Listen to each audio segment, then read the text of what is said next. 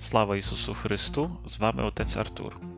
І так сьогодні ми поговоримо про різні страхи, пов'язані зі сповіддю, а саме про те, що робити, якщо хтось боїться посповідатися або цього, наприклад, встидається.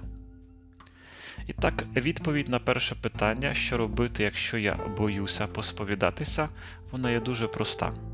Спочатку просто запитай себе, постав собі таке питання, для чого цього я боюся, або чому я цього боюся.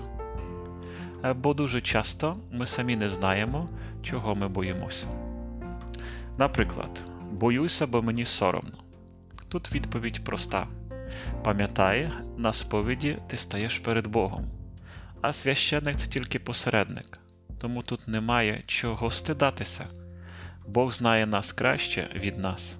Це ми повинні через сповідь пізнати себе. Крім того, якщо стидаєшся священника, пам'ятай, що священик це теж людина.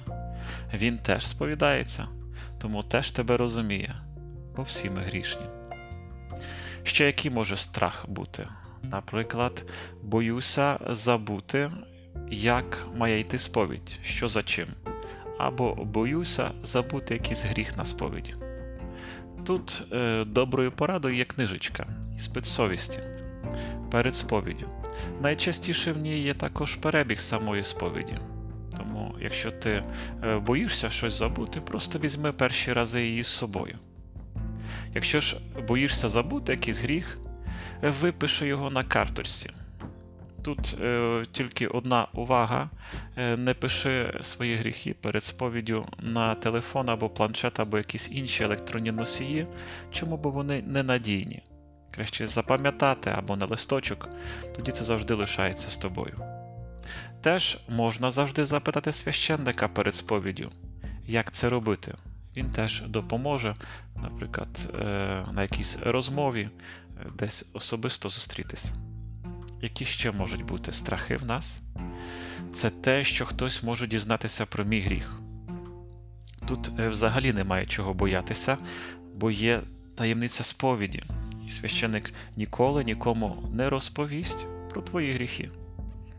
Крім того, Бог дає священникові дуже часто таку благодать, що, виходячи зі сповіді, він нічого не пам'ятає ані людей, які до нього приходили, ані гріхи, які вони йому визнавали. Ісус просто це все забирає собою на хрест. Тому за це не переживай. І ще один страх, який дуже часто трапляється, що священник може щось мені такого важкого сказати. Не знаю, покритикувати мене, сказати так не роби. Тут все залежить. В 99% цього ніколи не станеться. Але часто, щоб людина прокинулася в своєму духовному вимірі, в своєму житті, священник теж часом мусить сказати міцне слово.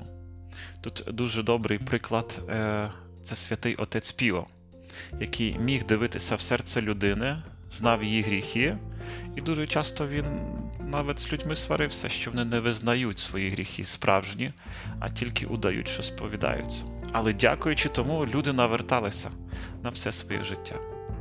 Тому, якщо це сталося, що, наприклад, ну, священик тобі сказав щось такого досить важкого, конкретного, що треба змінитися, що треба навернутися, прийми це зі смиренням. Ми часом теж потребуємо такої терапії е, шокової. Або якщо якби, тобі це ще важко прийняти, іди далі. Просто знайди іншого тоді священника, якщо тобі якийсь інший не підходить під час сповіді. Головне, не залишай ніколи цього таїнства сповіді. Завжди будь з ним. Нехай воно буде присутнє в твоєму житті. Пам'ятай, що сповідатися треба принаймні раз в місяць. Тому тут така вказівка: молись за себе перед сповіддю. Молись за священника теж перед сповіддю. В нього теж буває часом важкий день. Тому, підсумовуючи це все, пам'ятай, не треба нічого боятися. Ми назвали всі страхи, які можуть бути в тобі імені, і знайшли на них ліки. Якщо ж маєш ще якісь страхи, тоді завжди можна з ними поділитися зі священником, він тобі допоможе.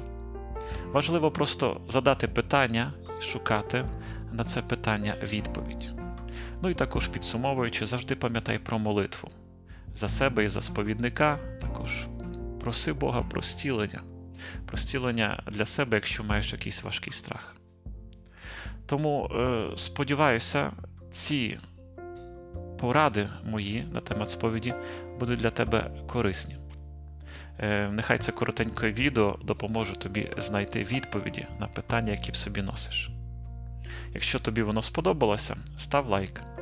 Якщо е, хочеш знати більше відео на цю тему, підписуйся на канал.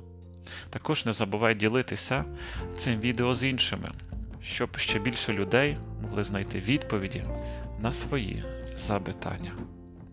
Слава Ісусу Христу! З вами був отець Артур. До зустрічі в нових відео.